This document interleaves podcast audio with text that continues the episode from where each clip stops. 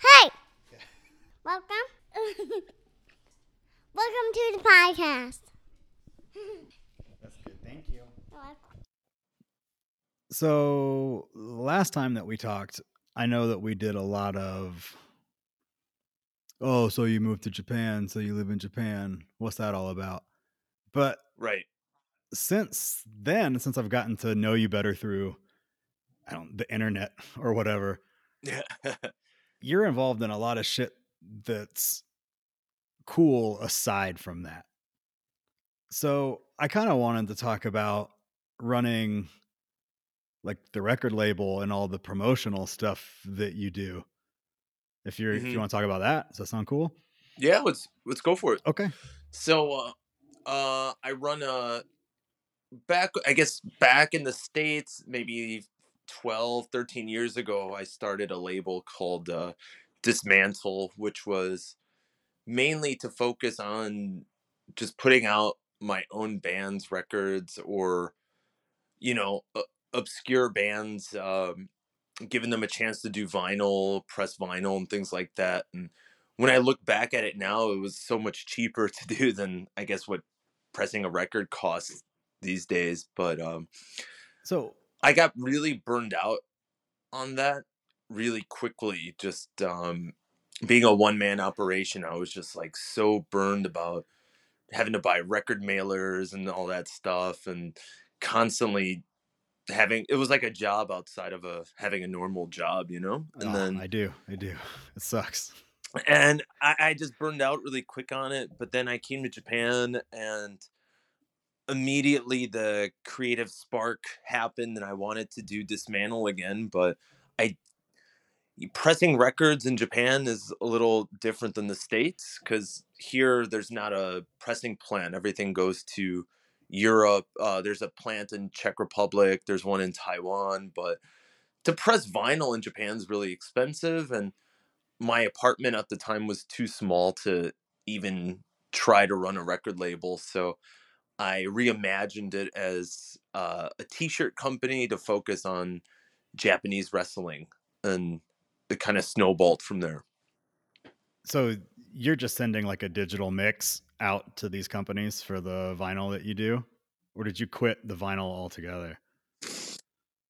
i quit man. It was just like uh you know I, I didn't have a big apartment in the states to begin with but you know you think pressing 500 records is, is a good idea and it's cool until you get a crate full of like 10 boxes to your house and Yeah. you only sell like 40 records and all of a sudden you know you gotta your whole apartment just looks like a, a stock room it, it's just um i and i'm not in a place to get like a warehouse or anything so i just got out of the vinyl game it's just it takes up too much space these dudes that are pressing like the huge thing now is we're going to release one album but it's going to have five different variations in color or pattern Mhm. and we're going to charge you 40 bucks for this album from from your view into that are they are they really upcharging that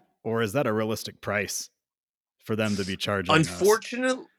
Unfortunately i think it is pretty realistic because you know there's not that many record pressing plants around the world and i think the materials to press records has become more scarce so i think the vi- the pressing plants have had to up their price and therefore the the bands and labels have had to up their prices too. I gotcha. But even with like 40 bucks for a record i see some people just they don't bat an eye. When like uh Yeah, they don't even they think twice about ah 40 bucks? Cool let's do it. It's like i think uh, to be a record collector it's become kind of a, a rich man's game unfortunately. So i'm thankful that you know people think cds aren't cool anymore because you could still get cd like awesome albums for like a couple bucks and yeah it doesn't look cool like a record but if you want to support the band or just own the music why not you know i don't see anything wrong with having a cd but you're selling like cassettes are making a comeback i've noticed your posts and a couple of like the smaller bands that I follow. I'm guessing, like I don't know if they're selling, but You know, they're I, they're I trying think to sell them. And I think the whole cassette comeback has been at least it's already a decade in now because uh, when I was still in the states singing for uh, Sick Tired, um, we had started putting out a lot of cassettes and people would buy it up and at that time you could still you can make a hundred tapes for little to nothing sell it for five bucks at your merch table and you could still make like a really good profit out of that and i think now cassettes are in the same place as vinyl where uh the price for production went up a little bit so now you see bands charge like $10 a tape which to me in my head i'm like cassettes should still be five bucks forever but Right. I, I I guess you know it's ten dollars is the norm for a cassette now, or more, but um, it's still a lot cheaper I think than vinyl. It takes up less space in your house, and I also like the sound of cassettes. So I'm all about bands releasing new uh releases on tape options because I, I really love cassettes. Are you making them yourself? Sometimes I'm not. I think in the years that I've been here, I've maybe done the whole shebang like once.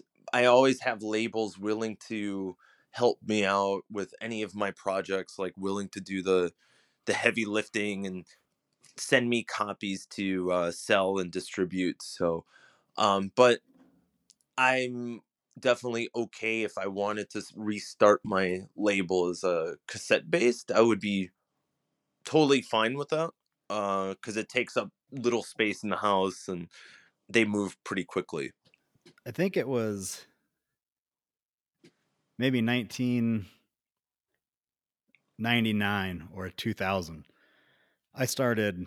I'm not going to call it a real record record label, but you know, we were going to start one, and we bought like a uh, like I think as a Tascam like four track, Mhm. and we converted this garage that we were renting in this house into like a recording studio and then we would do like the instruments in the garage and then we would do like the vocal track upstairs in like the living room. And i if i do this was so long ago but i think that this thing had like a built-in like tape deck. So it would record the track straight onto a tape. And then Yeah. we would take the tape and put it into one of those like boom boxes where you can tape the tape Yep. and then we just sat there there was no way to do it faster than like the album played so we would sit Yes, there for like 30 minutes or whatever just recording tape after tape from the master which already sounded like shit Yep. but then we could take these i remember you could go to walmart back then and buy like the like the bulk pack of cassettes it was maybe like yeah. I don't 20 or 30 and I think maybe it would cost you like 10 bucks. And it was a super cool way to I don't know, fuck around and have your shitty band make like a three song tape or whatever. Is that I loved it, man. basically the same way that it still works for doing cassettes or is it completely digital now? Yes and no. I think um so going back to when I was in high school, so I must have been freshman year in high school. What are you, like 14 years old? Yeah. I um you know, I, I was on a lot of Yahoo and AOL chat rooms for metal and I started meeting lots of people from around the world and it was so weird that everyone was in a band and I was like, man, I don't know anyone at my school who wants to play this kind of shitty music, you know? So um it was the same thing. I like discovered I was like, hey, I want to I like your band. I want to show it to people and it turned out to me like be starting a label like that. So here I was 14 years old in high school, going to school Monday through Friday, go home, do homework, and then I was getting tapes in the mail like my mailbox was just filled with packages from like Malaysia and Sweden and Japan and it was all filthy sh- like noisecore and grindcore like right with shit recording shit, quality. man. yeah, man it was beautiful and i uh i think my parents took me to kmart and bought like one of those big boom boxes and then i would go to walgreens and get the blank tapes Yeah. and i and then go to kinkos and xerox the the covers and dude that was my that was high school uh and it was everything was so lo-fi and shitty but for that kind of music it was great and i remember i got one band from indiana. They were like hey man we want to put out a release on your label we like what you do. I was like cool. He's like by the way we got a show in a few weeks. Can you make us a hundred copies? And i was like what i was like my mind was blown because like a hundred copies. So i i kind of took it as like a cool like uh challenge but goes back to what you were saying man sitting there in real time i listened to this fucking demo a hundred times and it was it was tough. It was it was really hard to do and i got them their copies and you know i apparently i the boombox from kmart was beaten to shit because everyone's copies were like really blown out and not pro sounding right. but Right. it was the beauty of it all right Yeah, but it was awesome. i think nowadays it's nowadays it's a little different you know a lot of bands can charge ten dollars or more for a cassette because the the packaging is like pro duplicated like the tapes are pro done they sound great uh they're mastered correctly to sound good on your stereo Everything. there's a lot of like everything nice now. paper You just run it like through a laptop, and you can adjust can. like so like your levels and all that shit to where we couldn't do any of that back then. Like whatever you got No. recorded is is what you got. that was it we were using like one mic on the drum set and like a mic on like the guitar amp but now you can just run the the shit straight into your computer. Yeah, and it sounds great but i guess i'm still nostalgic and i still love you know the sound of just getting a blown out hand dub like home dub tape uh maybe like the left channel doesn't work or something. You gotta you gotta turn the volume all the way up on your boombox like i love that man. Like to me that's maybe because it makes me feel like nostalgic for those early days of like discovering all these different bands and whatnot but um when yeah that Yeah. same time frame like i think that high schoolish late 90s the cd burner came out but even with the cd burner i remember it was it was impressive if you had like a two times cd burner so if you had a if you had a 30 right. minute cd it it could burn it in 15 minutes and it was like top of the line at that point but there was no cheap way to record your shit onto a CD. So we were taking the tapes that we were recording and then putting the tape onto the CD. And it was, Yes. every time you're doing that, you're losing some quality. But I do agree with you that the heart in it came across so much better that way. And I still feel that way about uh I'm sure you are you a Opeth fan? yeah Yeah. So their first few albums, when they would hit a couple parts of each song that would have that clean vocal, Mhm. dude really struggled. And I always felt like he's not a good singer. He's like singing with his heart. He's just letting the emotion in his clean vocals come out. And as they progressed and they got more and more popular, he became like a really good singer. right And I felt like the heart that that band used to have just got less and less and less because now they were turning into Dream Theater. Now they Mm. were just showing off. Whereas before they were pulling from like that, just that, I don't, that urge to create, even though you don't know how or you're not good enough. It's like, I'm Mhm. going to do it anyway. and I Yeah, that's miss that's a great way of putting it. yeah.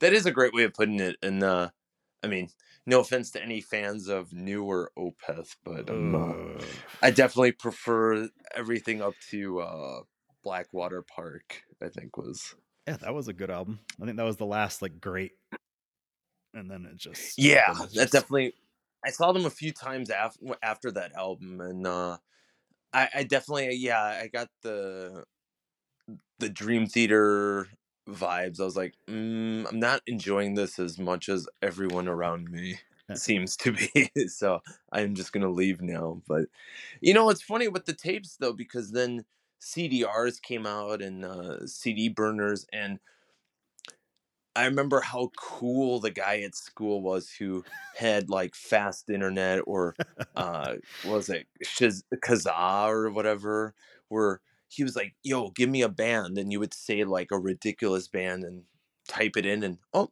there's all the albums you want it, and it was just like, what? like what is happening right now, right? and that So- shit would take I don't know two to three hours to download, and sometimes it wasn't even the album that it says it was. So, Right. uh, somebody like fucking man, it, it was like you were doing something wrong, you know, and dirty. you were just like, you get this CD. He's like, here you go, man. Here's everything that was on your list. And you'd be like, what? Like, should I be doing this right now? The only alternative, which I'm sure you did, was just to go to the like local indie record store and just buy something. It was like, oh, this cover looks cool. Like, let, let me drop twenty dollars on this CD and hope that I that I like it. We had one place Right. that would let you, like, they did the used CD thing, and they would let you take the used CD to like a listening station. And it was like, Mhm. oh, like this was cool as shit because you could just sit there all day and like, oh, this looks like it might be good. Let me check it out. But it was harder to, you know, maybe you heard of a band or you saw a logo and you would go try to find it on LimeWire or Napster or whatever yeah. and download it. And it was like, okay. Like, and back then, if you were downloading something, one thing, like that was it. You can't do anything else on your computer. Like, that's going to take No, the your entire process. your computer was Yeah. fucked. And if your parents wanted to use the uh, the the home line, Oh, then yeah, the that was it. phone. You got to stop what you're doing. Yeah, and there was no restarting if you were like 70% done. It wouldn't pick back up at 70%. It would like it would be like file like corrupt and you'd have to start over from the beginning. Well, I got I got pretty lucky because uh, around the time I was doing the the record label, I for some reason again just a freshman in high school, I got offered a gig to be a radio DJ at a local college, and No shit. So I did that too.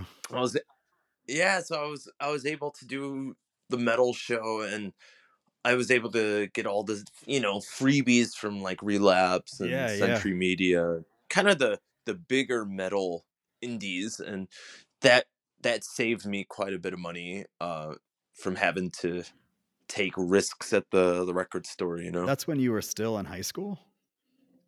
yeah, That's pretty cool. I was I don't know, 23 at the time, but you were like It was weird, man. 16, 17? yeah, like 15, that's 16, awesome. and here I am like interviewing uh some weird interviews I like it was always funny because it'd be like, hey, do you want to interview Blind Guardian or do you want to interview Hammerfall or uh What college was this? Macabre? It was Triton College out in uh, near Chicago. It was like right at the on the outskirts in uh, River Grove, How are- Illinois. How are they getting these dudes to give their time to Triton College? Yeah, I don't know, man, because I think it was just uh, at that time, you know, college radio was really big That's still true. for Century That's Media and Relapse. So when they sent you their new releases, they would send you like, please play this track. Yeah. Try yeah. to play it once a once a day. We're aiming for these type of fans. If you want to do interviews, hit us up here.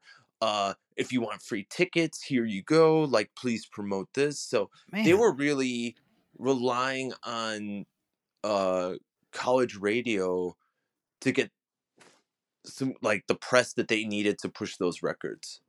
I remember getting So like the press release and the album and the play this. I think our studio boss was like, play this shit like three times a show, like a track off this album or something. I wonder if we were getting those invites, you just didn't want to do it. Cause like, oh maybe I mean, I went to a small ass yeah we college too. We we got some. I got to go to a lot of cool shows and um yeah it was it was really cool to have the press pass and people would be like who's this little kid and I'm like I don't know I'm just I'm just here. Yeah, were most of those shows like 18 and up at that time too? a lot of the shows were House of Blues uh shows or the Metro, which were like the big venues here, and they were always uh all Okay. ages. Yeah. So are you Yeah, it was a Oh, crazy ahead. time, Go ahead. Yeah, I miss that. yeah, I'm just thinking back. Yeah. Are you doing screen printing and shit for all your shirts and merch? Or are you sending that out as well? That uh I work closely with uh quite a few people at a uh print shop here, but I don't physically do any of the uh the screening, but But it's done it's I'm local. making yeah, yeah. So, and the the designs were originally supposed to be um as I'd mentioned before, mostly Japanese wrestling related cuz my other love aside from metal was was wrestling and uh over time I wanted to expand into other things that I'm interested in. So, of course there's some metal bootlegs and some movies that I like or old vintage PlayStation games, but everything's just a like a tribute to some the stuff that I grew up in high school with, you know. So, It's it's impressive that this is something that you got into in high school and you're still actively involved in it today. Yes, I think about that often. okay. Cuz I've gone through like 4 to 5 year blocks where I've kind of always had the same interests, but the priority interest or the focused interest kind of comes and goes. It's like I played video Mm. games my whole life. I've always been into like snakes and turtles and shit, like keeping them, you know, like Mhm. pet trade. And I did body piercing for like five years. And it's like I do it and then I do it for a few years and I'm like, all right, like I've done it. I Right. wish that I had one of those things where it's been like a constant that it's like, this is kind of what I like to do, and I guess I'm just going to do this and continue to enjoy it. Do you feel like you force yourself to keep doing this, or do you just enjoy it that much that it's simple? I mean, I I will always enjoy, you know, metal and all of its genres and pro wrestling. Um, but sometimes I do feel a little not burned out, but like to me, a design idea or a an idea for a new band or release should come naturally. I should be like, oh man, you know, it would be a great idea. Let's do it, uh, and just make it happen. But sometimes if I see myself really faking it like oh i wonder if this would be good or i don't know how about this how about this being like indecisive i kind of just stop because it doesn't seem natural and so right now i'm kind of in that position with the the wrestling designs like obviously i love it but i've done about a hundred different designs and i'm at a point where i'm trying to figure out what do i want to do next? And i don't want to force like fake it.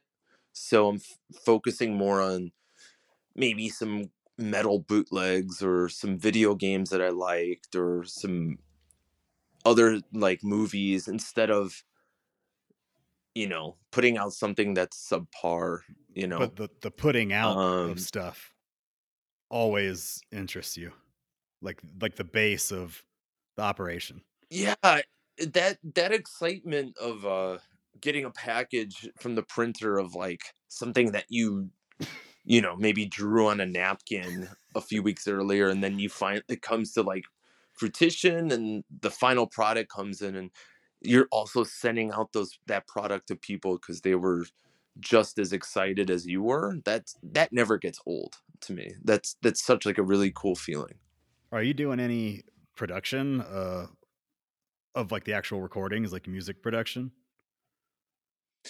No, uh, uh, for for and I I am in a lot of bands and projects and always busy with music and trying to be creative, but when it comes to actually uh knowing how to use music software, I am uh, a caveman. I am still the the teenager dubbing tapes from the Kmart boombox. I I I don't know how to use Pro Tools or Reaper or any of that stuff. I don't, You posted don't a picture a little while ago, and I think it was the dude that was doing some sort of recording or production, but he had like a 80s retro TV cave.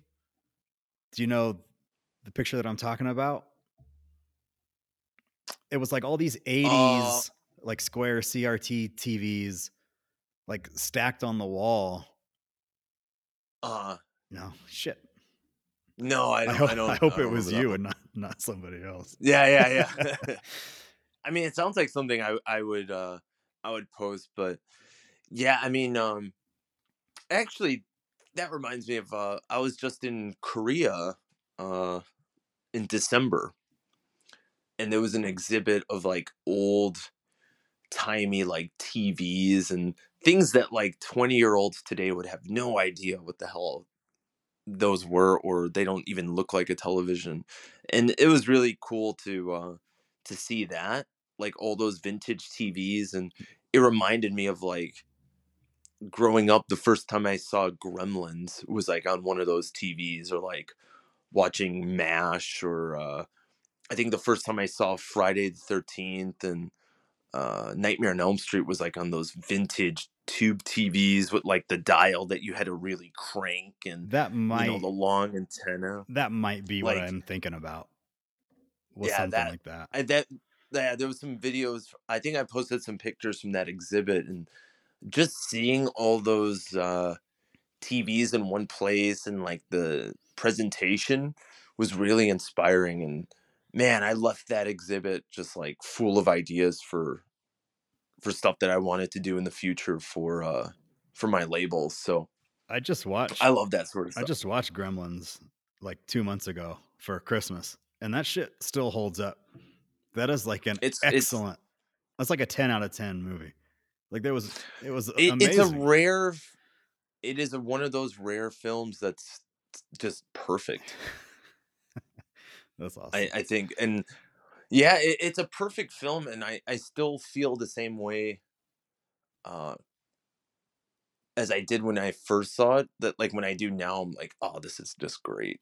Um, because I grew up on, I don't know about you, but like my parents were really young. They were like 18 or 19 years old when they had me, and what we watched was just like, yeah, Gremlins, Terminator, Monster Squad, things like that. And that's what I grew up watching. And it just, it still holds up. And it also feels like it's a nice way to be nostalgic about the past, you know? what was the what was the purpose for the Korea trip? What was that? What was the purpose for the South Korea trip? Uh, just to get out of Japan because, um, you know, Japan was a lot. It was a lot slower to curb uh, COVID rules and being able to leave and paperwork required to just leave the country. And finally, in November or so, finally pretty much a, borders were open and it became a lot easier to leave as well. And so I took a just a weekend trip to just get out of here and it felt great, man, to use my passport again and just Was it uh you know was it mask free in South Korea or no? No, no, no, no. Pretty much everyone was masked up, and as I mean, still here, I'd say it's still about eighty percent of people I see are masked, or maybe ninety percent. But uh, in the middle of March, the government announced they're going to lift mask um, like the requirements. Right. So everyone's got like March 20th or something uh is the day that, you know, we could all take off our masks, which is stupid They're by not. the way, But You think it's actually it, it- happen, or you think you're still gonna be looking at uh sixty to seventy percent of people still wearing them? I don't know. It might be this big thing like everyone takes off their mask and like feels free or whatever that means. And it's Yeah. like this happy ending to the movie and the credits roll or uh we take off our masks and everyone gets sick and then everyone Mm. blames the government and then they do that thing where they bow really close to the floor and apologize. I, I don't know. It was just an But outdoor thing, though, right? Like, don't have to wear your mask. no, Oh, I think this will be around. like for pretty much you could take you could be maskless unless it's like rush hour on the Mm. train please wear it or you're in a like a outdoor festival or, or like a festival where there's like a lot of people and congestion yeah, yeah. they want you to just wear it if in that I mean, that shit. scenario but shit is pretty crowded there. It's not a horrible idea to like wear it on the train. oh it is crowded all the time and- but it's it's it's funny because i'll go outside and all within the whole day i'll see maybe like four people without a mask and it's still shocking yeah. even though like we're outside and the government has said like yeah if you're outside take off your mask get some fresh air you know I mean, they scared the it's shit still out kind of of everybody, you know, for for years. we all we all have ptsd from this thing i think we're all there will be a study in like 10 years about the effects that covid had on japanese society and i'm sure everyone will show signs of ptsd it's it's been a form of torture for sure. When you got back from Korea, that's when you had to quarantine. nope. Oh, No, so that was that's the reason I went was because the only thing you had to do now was uh, get an app on your phone to show how many times you had been vaccinated. So that is uh, if you're vaccinated three or four times, you could just walk right in. But if you're not vaccinated, you got to take a COVID test on site, I believe. Um, so I just had that and that was it. And I walked through and then I came back home and no quarantine. It was great. But you did quarantine for something at some point. I've I did. I did I got COVID last uh, summer and I had to quarantine uh in a government hotel for 10 days. And that was um that was like a sci-fi movie. Was that something where you got sick, so you just said, like, "Hey, I'm sick. Put me in a hotel," or did the government like find you and make you go to a hotel? It was though the way it happened was I got I got sick and um I I went to the doctor and they did the COVID test and when it was positive the doctor automatically turns your information into the ward office. So they already knew that I had a positive result. I got home and I got a phone call saying, "Hey, uh, what are your symptoms? How are you feeling? Can you stand up? Are you what's your fever temperature? Things like that." And they took my uh they let me know that they had my address and they were sending me a box in the mail of like food that would last for 2 or 3 weeks. So I cuz I couldn't leave to go to the supermarket. So they sent me like enough food to last for that time and I let them know that I've got a a kid at home and I didn't want her to get sick, so I thought it I wanted the hotel option so I wouldn't be here and Okay. get Okay. my family sick. And uh they just took some basic information. They were like, "What's your age? Which language do you want to speak with the staff and the doctor?" And um they were like, okay, we'll call you back in a, in 10 minutes. They did. They were like, all right, taxi's coming in the morning. Pack your clothes, uh, pack everything you need, and you're not allowed to take any medicine for 10 days. And uh, they went and picked me up and they drove me right to the red light district in Shinjuku in Kabukicho. Nice. And they took me straight to the God the Godzilla hotel. oh the And Gracery. they were like they were like, here you go for 10 days. Uh go on in. And so I uh I got in line, they took my temperature, they asked me some questions. The elevator was wrapped in plastic. Every everyone the, is in- in the hazmat interior suits. was wrapped. everything. Dude, Everyone is in hazmat suits behind several layers of glass. Uh, they put me in my hotel room and let me know the rules. Like you're not allowed to take any aspirin, any painkillers. Um, you're only allowed to leave the room uh, for to go downstairs to get your lunchbox and go back to your room. You're not allowed to do anything. No visitors, no outside food. Um, and you have to submit your temperature every day at a certain time. And there was announcements in the room too, like everybody wake up. Oh my god. this is time to wake up. Serious? Now is the time for your temperature. And if you didn't submit it in time, you would get a phone call immediately like, "Hey, are you alive? Where's your temperature? You got to turn this in now." What So, time did they wake you up? Don't don't start with oh my god. I think it was seven. You had to do your temperature at seven, uh, eleven, and six p.m. Did you have a like go to day. bed time too? They would tell everyone. You could stay up anytime you want, but they would say like, "Okay, uh, you've taken your temperature. You have submitted. You've gotten your last food for the day.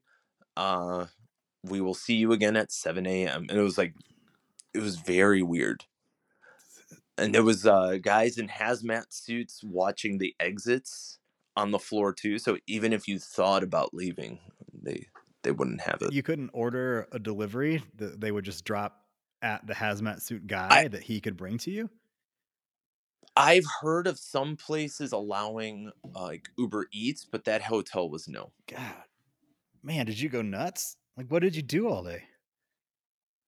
i watched a lot of uh ingmar bergman movies i i watched all of like his complete uh filmography i watched everything i watched a lot of film noir youtube has a lot of old movies for free so i i binged on all these old films that i've wanted to watch for a while and uh a lot of twilight zone a lot of wrestling and a lot of sleeping because covid hit me pretty hard where i uh i lost about 30 pounds Oh shit.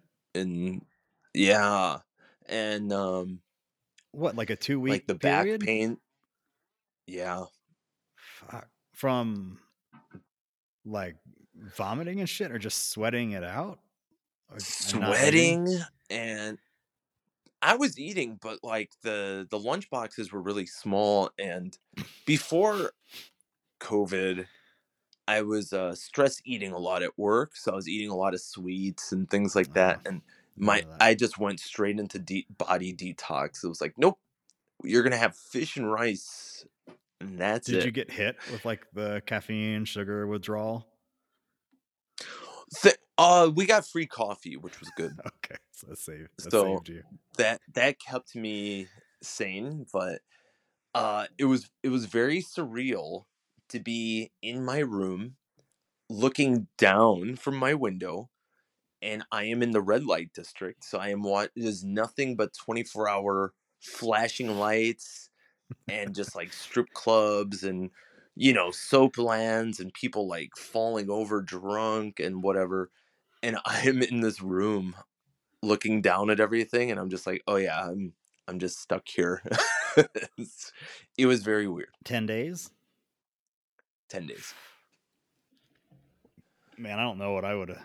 Did could you take anything from the house? Like, could you have taken your PlayStation, or is that against the rules? Yeah, Okay, you you could. I could, you took my computer. Okay, okay. Yeah, yeah. You could take. They were like, take anything you want, but no medicine. Uh, anything you'll need for ten days, basically. So I I took a bunch of extra like soup and ramen because I was like, I don't know what kind of food they're gonna give me.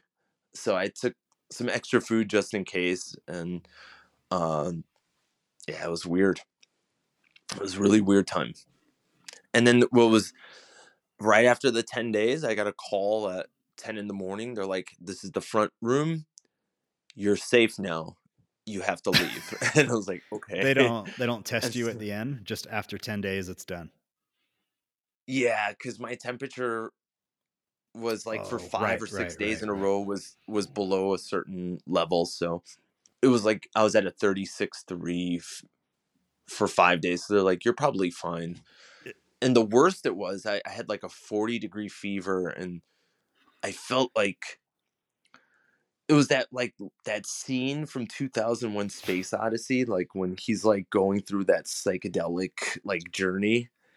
It was like that. I've never had a fever dream or f- like a fever that felt like I was in another planet. It was really fucked. Um but then that day they they said I could go home. They kicked me out and I walked out of the hotel and you've been to Kabukicho and Shinjuku, you know. It's 10 in the morning, but people haven't slept from the night before. So I walked out and it was like walking dead, man. Everyone's just on the street. They look wasted or all fucked up on drugs, or they've been doing like pachinko for like all night. And everyone just looks like zombies. And I'm, I was just like, fuck. When I kind of want to go back. I kind of want to go back to the hotel room. when I went I went to go to some samurai museum that was down there and it was like it was Yeah. like 10 11 in the morning and I was like this is the place that people say is awesome like it looked like a total like it was clean but somehow it was clean and looked like a shithole at the same time and I was like what Absolutely. is this place and then I went mm. back in the evening and I was like oh this place is pretty cool like it's it's out there, but I get it now. But like, dude, there was like four people that I saw in like the two hours I was down there. And yeah, they all just kind of looked like they'd been awake since 8 a.m. the previous day. And I was like, okay. Yeah. But That's an area that like I used to maybe go and drink when I was like a tourist, but now it's usually like a place I avoid. So I thought it was really funny that when the cab was pulling up, he's like, "Here you go." I was like, "Oh, great." and that was all covered by the government. I didn't pay a single dime. Is it still going on? Are the hotels still taking people in or is that shit over? the the la- the day I got out, the government had just announced that they cut it from 10 days to 7 days uh for quarantine. And then now I think if you get COVID, you can just quarantine at Okay. home, I believe. So I that I'm not too sure if they're continuing that whole uh free hotel thing, but I assume it worked out for everybody because the borders were still closed.